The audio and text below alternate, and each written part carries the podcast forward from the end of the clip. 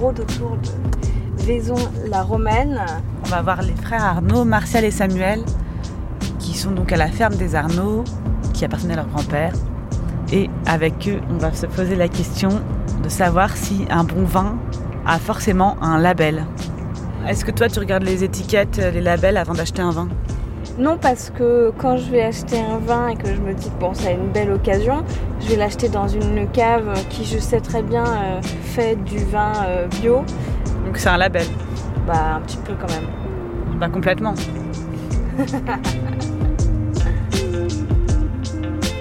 Sous la robe, épisode 4.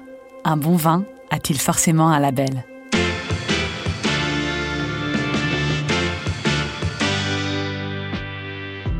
Bon, je crois qu'une petite explication sur ce que sont les labels s'impose avant que nous arrivions chez les frères Arnaud, dans le village de Villedieu.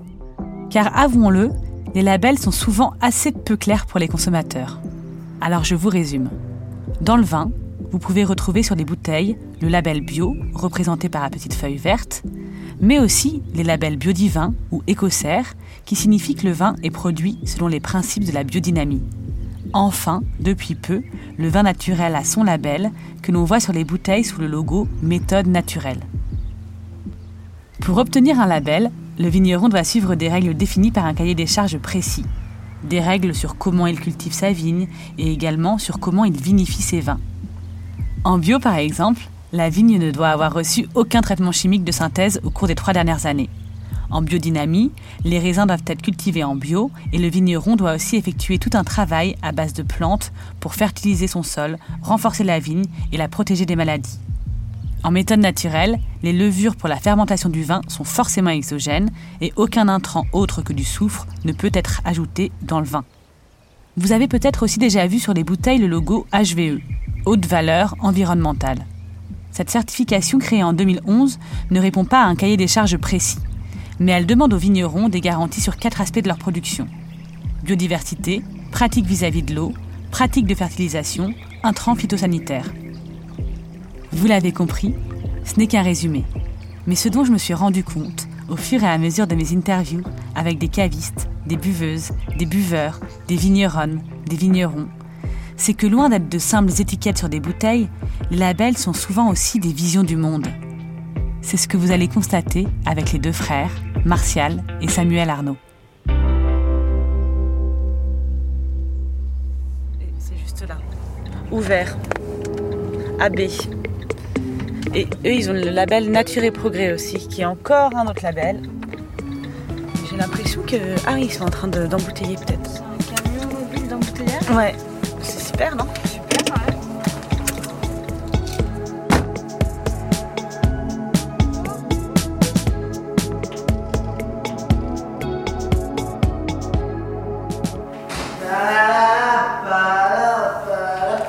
Oh, bonjour. Bonjour. Zazie, enchantée. Salut. J'ai essayé d'appeler Mars, mais écoute, sinon on va m'en rassembler. Parce que tous les 2 vous habitez... Non, ici, mon frère il habite là, ouais. La maison là, ça c'était la maison du grand-père. Ok. Tu vois. Et ouais, donc du coup toi t'as grandi ici, ouais. Et c'est ton grand-père qui a planté les vignes. Exactement. Il n'avait pas des parents vignerons Avant ici les gens, ils vivaient quasiment en autarcie quoi. Donc ils avaient tous un peu de terre, ils faisaient un peu du blé, ils avaient des moutons, un cochon, et ils vivaient tous comme ça quoi. Avant c'était que des terres à céréales et voilà, ils vivaient en autarcie quoi. Et si tu veux, donc le grand-père il a récupéré ces terres que le père pouvait plus, que mon arrière-grand-père du coup pouvait plus travailler. Et alors là ça a été le début des Côtes du Rhône en fait, tu vois, avec la création de l'appellation, tout ça. Et donc, ils ont commencé à planter des vignes. Il y a une cave coopérative qui s'est montée. Et lui, c'était dans les années 1925, 1930. Ouais, voilà, c'est ça. Ouais. Et du coup, à l'époque, c'était tout à la main, quoi. Donc, ils avaient des petites surfaces. Les vignes, ça leur ramenait un peu d'argent pour s'acheter un peu de matériel pour refaire les charrues. Et ils mangeaient ce qu'ils produisaient eux-mêmes. Hein. Mon père et ma tante, là, leurs enfants... Ils me racontaient que ils ont eu des années très dures quand même. Ah, mais c'était quand même. Ils faisaient les fonds de tiroir. Ah, on leur doit beaucoup quoi. C'est eux qui ont trimé. Hein. Nous aujourd'hui on a la belle vie quand même. Parce que on a d'autres problématiques parce que du coup tout va très vite. Il faut qu'on gère plusieurs choses en même temps. Mais par contre on n'est quand même pas dans. Eux ils étaient pauvres quoi, vraiment pauvres. Nous, aujourd'hui, on arrive à s'en sortir quand même. Et du coup, ton grand-père, il avait ses vignes. Il aimait cultiver la vigne. Ah, il adorait ça. Ouais. Ah, mon grand-père, il adorait ça. Il était passionné.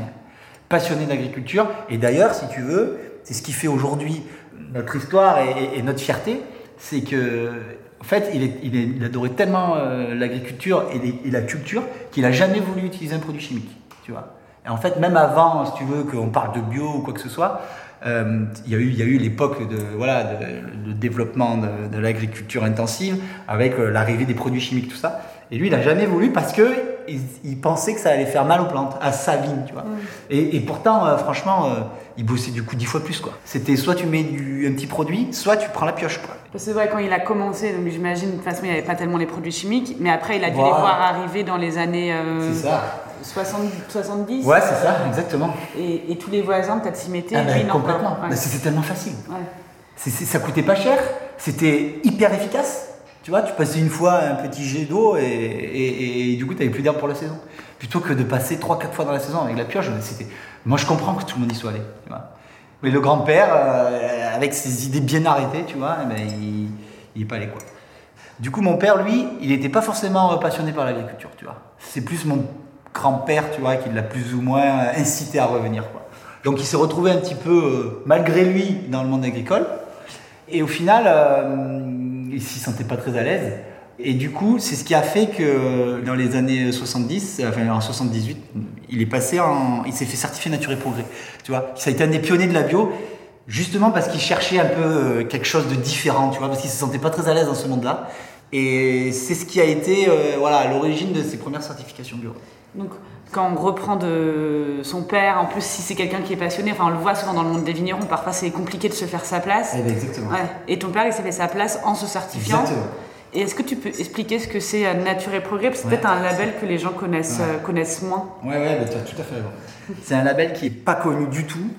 En fait, c'est en 78, quand mon père il s'est fait certifier Nature et Progrès, en fait, c'était le début, si tu veux, de la prise de conscience des dangers des produits chimiques.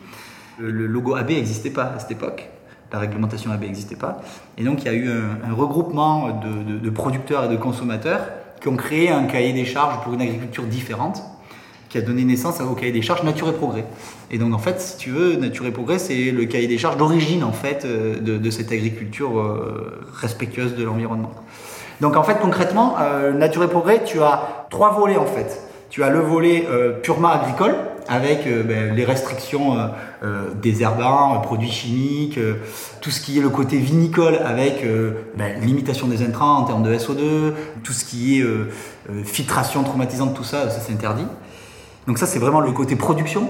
Et après tu as aussi un volet social avec interdiction d'utiliser des salariés détachés, tu vois.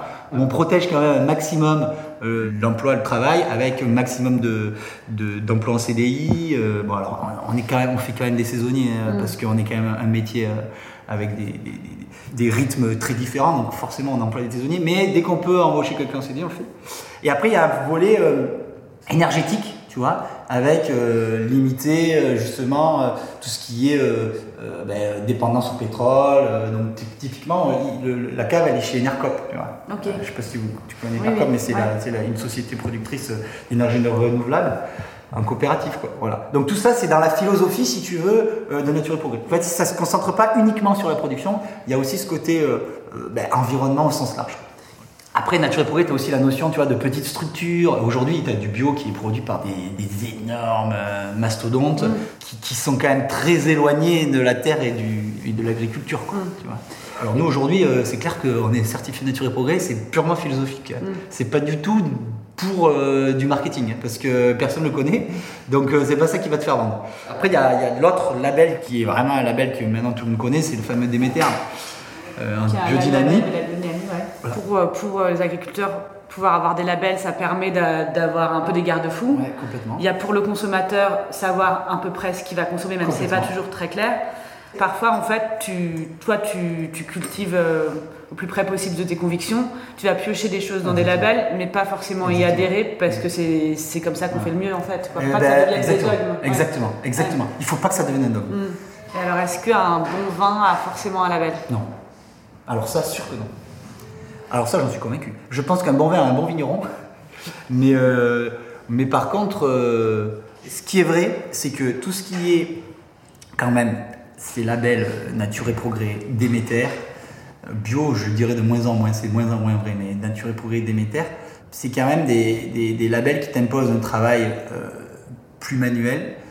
Et donc du coup, tu vas avoir déjà des plus petites structures. Et surtout, tu as les vignerons qui vont faire davantage attention, tu vois, à ce qu'ils font. Et forcément, comme tu n'utilises pas des produits chimiques, forcément, tu vas avoir des productions qui sont moindres, tu vois, à ramener à la surface. Mmh. Et donc ça, indirectement, ça va te faire des vins qui sont plus concentrés, tu vois. Au lieu de produire, c'est sûr, si tu balances des produits chimiques sur un hectare de vigne, tu peux produire 100, 150, 200 hectos. Nous, en bio, en Déméter, on va être autour des 30-35, tu vois. Donc forcément, ça, indirectement, ça va te ramener quand même une qualité de raisin qui est bien meilleure. Donc, est-ce que c'est lié au label ? Quelqu'un qui n'a pas de label, qui va faire une petite production sur ses vignes, pour moi, il a la même qualité.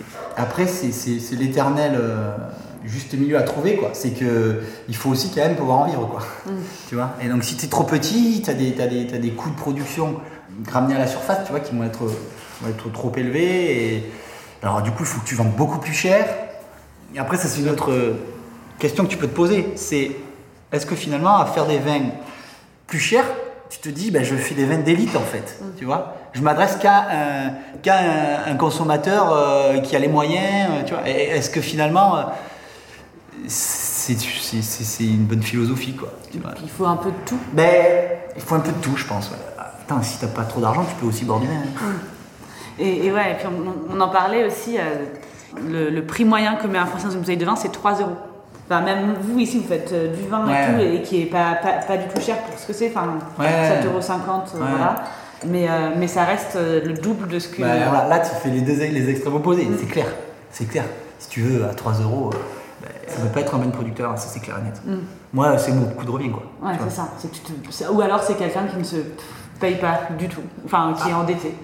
Ouais, mais ça c'est pas possible. Mais non, c'est surtout une énorme gigastructure qui travaille avec tout ce qui va bien pour faire produire énormément et puis ils ont des volumes colossaux et du coup ils arrivent à réduire leur coût. Mais non, mais ça c'est impossible effectivement. T'as une borne haute et t'as la borne basse. Et d'ailleurs la borne haute, ce qui est fou, c'est que les vins les plus chers c'est pas forcément les plus proches de leur terre, hein, tu vois.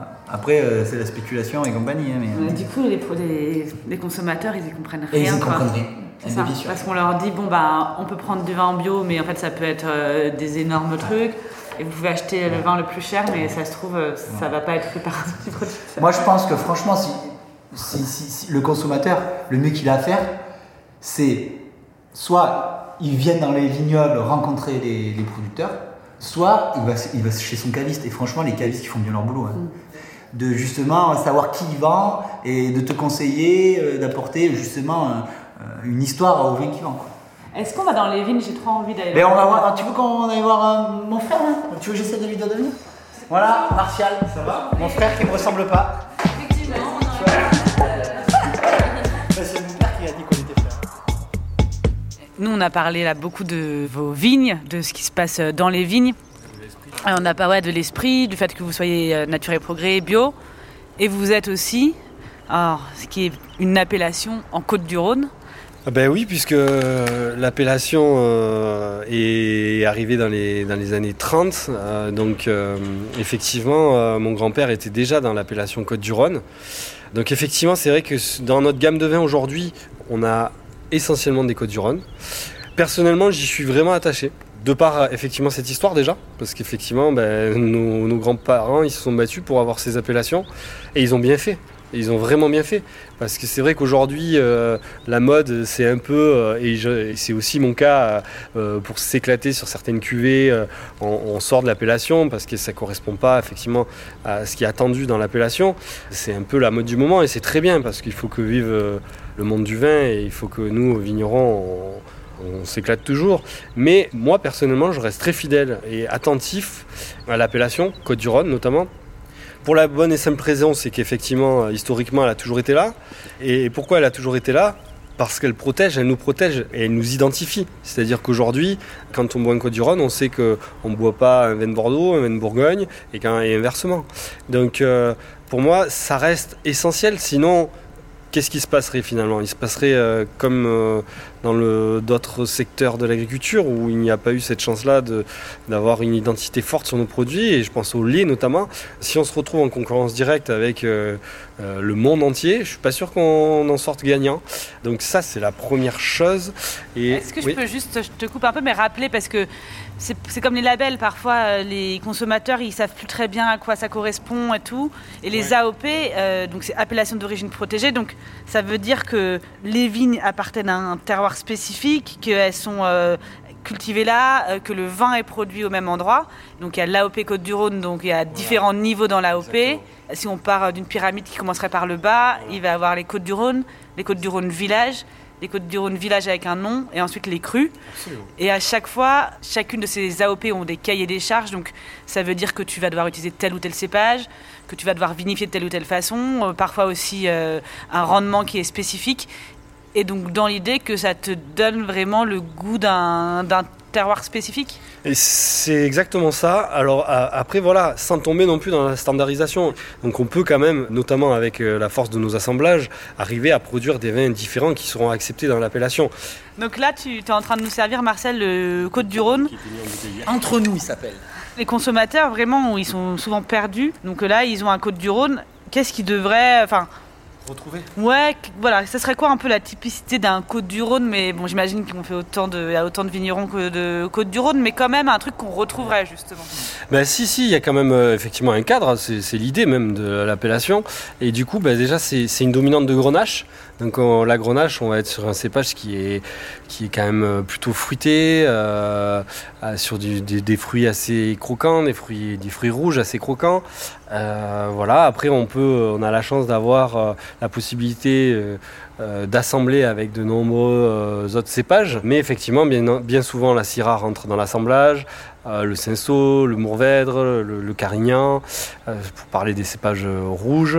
À partir de là, effectivement, ce qu'on va retrouver, c'est des vins plutôt faciles à boire, ce qui est quand même appréciable, notamment sur le midi par exemple, quand on n'a pas forcément envie de boire des vins trop puissants. C'est des vins de brasserie qui sont quand même souvent appréciés, parce que un Côtes du Rhône, on sait qu'on ne va pas sortir de table avec souvent du bois plein la bouche, avec des choses trop lourdes. Voilà, donc on sait qu'on va être sur des vins vraiment de convivialité, mais on sent bien qu'on n'est pas, encore une fois, dans le standard ou dans le mauvais côté de la simplicité, c'est-à-dire la standardisation. Et justement, donc toi, tu as été la première génération à vinifier tes vins. Ça a dû quand même être quelque chose les premières fois que tu les as fait goûter à ton père. Je ne sais pas si tu les as fait goûter à ton grand-père. Alors, c'est un très beau souvenir. Bon, honnêtement, ils n'étaient pas objectifs quand même.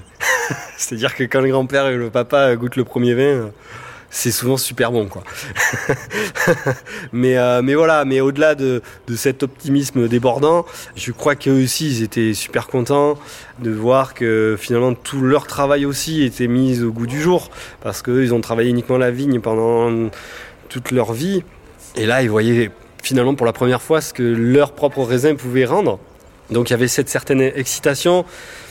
Mon grand-père, qui pourtant a eu toute sa vie basée sur l'esprit coopératif, sur la coopération, il a défendu bec et ongle cet esprit coopératif. J'avais un petit peu de crainte quand même à lui faire déguster ce premier vin.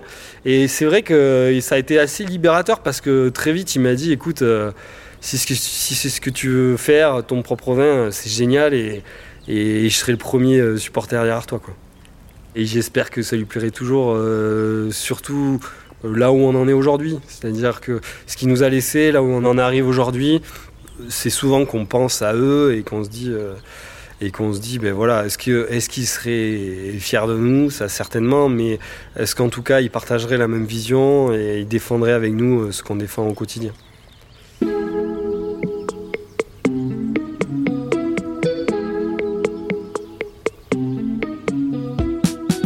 Moi, je pense que Papé Yves serait ravi de voir Samuel et Martial, si soudés et si passionnés, travailler dans les vignes qu'il a plantées. Nous sommes ensuite allés déjeuner à Villedieu, au café du centre, sur une charmante place à côté d'une fontaine. Un vrai décor de carte postale que je vous recommande grandement de visiter si vous êtes dans le coin.